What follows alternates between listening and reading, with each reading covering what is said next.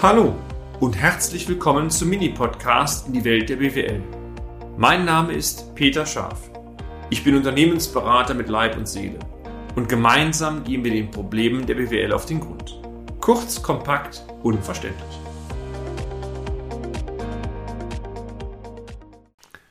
Break-Even-Analyse Teil 1 Wissen Sie, meine sehr verehrten Damen und Herren, was eines eines mit der Vorzüge der BWL ist?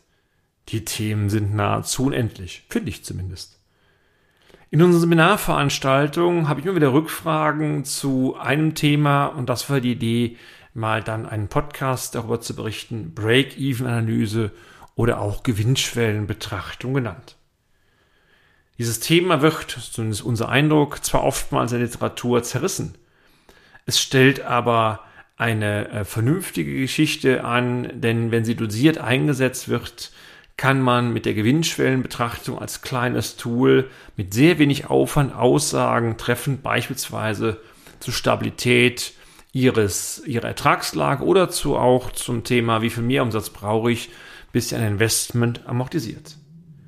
Das Schöne an der ganzen Sache ist, Sie können die Grundlogik auch auf viele Fragen in Ihrem Unternehmen anwenden. Beispielsweise, Sie möchten einen neuen Vertriebsmitarbeiter anstellen, der nach Deckungsbeitrag bezahlt wird ähm, und aber trotz ein gewisses Fixum hat, plus Fahrzeug und so weiter und so weiter, kann man solchen Berechnungen mal ganz grob über, überliegen, welchen Mehrumsatz muss er denn bringen, bis er sich selbstständig rechnet und ein Vertriebler sich rechnen, ist das eine. Am Ende muss das hängen bleiben. Und je nachdem, welche Größen am Papier stehen, wird schon klar, müsste machbar sein oder genauso klar, funktioniert im Leben nicht. Und dann steht die Frage auf wirklich auf nochmal zur Diskussion, macht das Sinn, einen weiteren Vertriebler oder Vertrieblerinnen dort einzustellen? Lassen Sie uns die folgende Überlegung einmal auf die G&V beziehen, also auf den Jahresabschluss. Sie können auch die BWA nehmen, geht genauso. Vereinfacht, wenn wir das Gesamtkostenverfahren nochmal Revue passieren lassen, sieht die GNV ja folgendermaßen aus. Oben steht der Umsatz, dann kommt Material runter, also als Aufwand gebucht. Die Differenzgröße ist der sogenannte Rohertrag, dann kommen die Kosten runter und am Ende bleibt ein Ergebnis übrig. Jetzt ist es wichtig, mal kurz darüber zu sinnieren, was sind denn die Prämissen dieser Gewinnschwellenbetrachtung, denn die Prämissen müssen verständlich sein, nur dann kann ich dieses Tool auch richtig anwenden.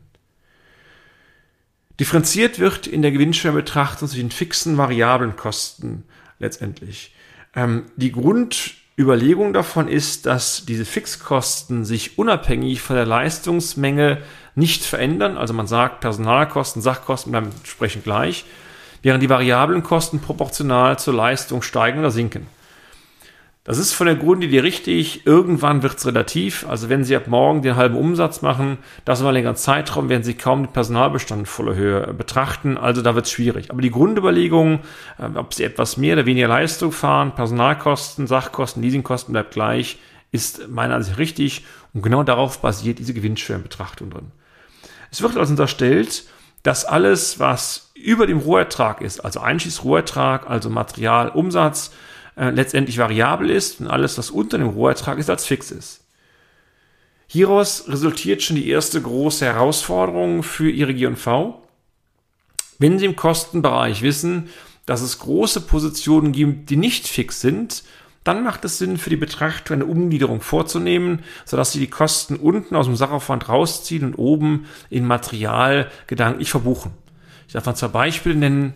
Das sind die berühmten Ausgangsfrachten, also beispielsweise Speditionskosten als Versender, als Handelsunternehmen oder auch Kraftstoffkosten als äh, Speditionsunternehmen, also maschinenlastiges Unternehmen, die ja letztendlich proportional zur Leistung sind. Und solche Punkte oder auch Mautkosten kann man auch nehmen. Äh, das sind Positionen, die eigentlich gedanklich Materialaufwand sind, zumindest variabel anzusehen sind.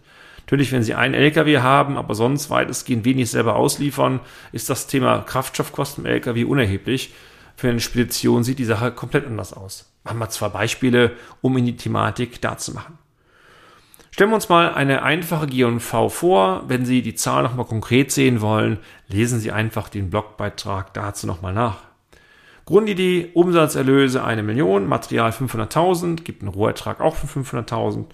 550.000 Kosten runter, kommt raus, einem Lächeln dumm gelaufen, minus 50.000 Euro Verlust.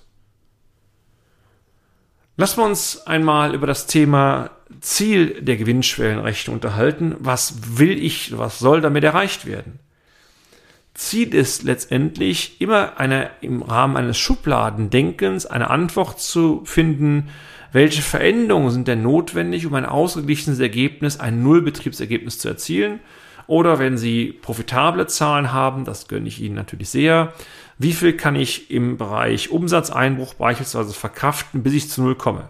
Also für einen Verlustfall, wie das Beispiel hier, wie viel Volumen Kosteneinsparung muss ich erzielen, um ein Nullergebnis zu bekommen. Das wird also immer auf diesen Break-Even abgestellt. Oder wenn Sie starke Zahlen haben, wie viel Einbruch, Kostensteigerung, Preisreduktion kann ich mir leisten, bis eine Null rauskommt. Immer die Betrachtung ist also gleich, es ist nur die Seite, auf der Sie schauen, entsprechend anders. Bei starken Unternehmen gibt es also folglich eine Indikation an zur Stabilität der Ertragslage. Bei schwachen Unternehmen, man kann es auch so nennen, den notwendigen Restrukturierungsmix. Bezogen auf das Beispiel möchten wir mal konkret folgende Fragen beantworten. Welche Preiserhöhungen sind unter sonst gleichen Bedingungen notwendig, um ein Nullergebnis zu erzielen? Das ist die erste Frage. Und die zweite Frage ist, welches Mengenumsatzwachstum ist erforderlich, um ein Nullergebnis zu erzielen? Also ich habe von den Möglichkeiten der Gewinnschwellenbetrachtung mal zwei Aspekte isoliert betrachtet oder möchte ich betrachten. Preisveränderung notwendige und Mengenveränderung. Das sind die zwei Aspekte drin. Und das bin ich mathematisch immer berechnen. Das mache ich auch gerne, ähm, auch jetzt akustisch, aber im nächsten Beitrag. Bleiben Sie also dran, es lohnt sich. Und damit sind wir auch schon am Ende des heutigen Podcasts. Haben wir Ihr Interesse geweckt? Fein. Dann besuchen Sie uns doch einmal auf unserer Homepage unter www.scharf-office.de und schalten Sie auch beim nächsten Mal wieder ein auf eine kleine Reise in die Welt der BWL. Ihr Peter Scharf.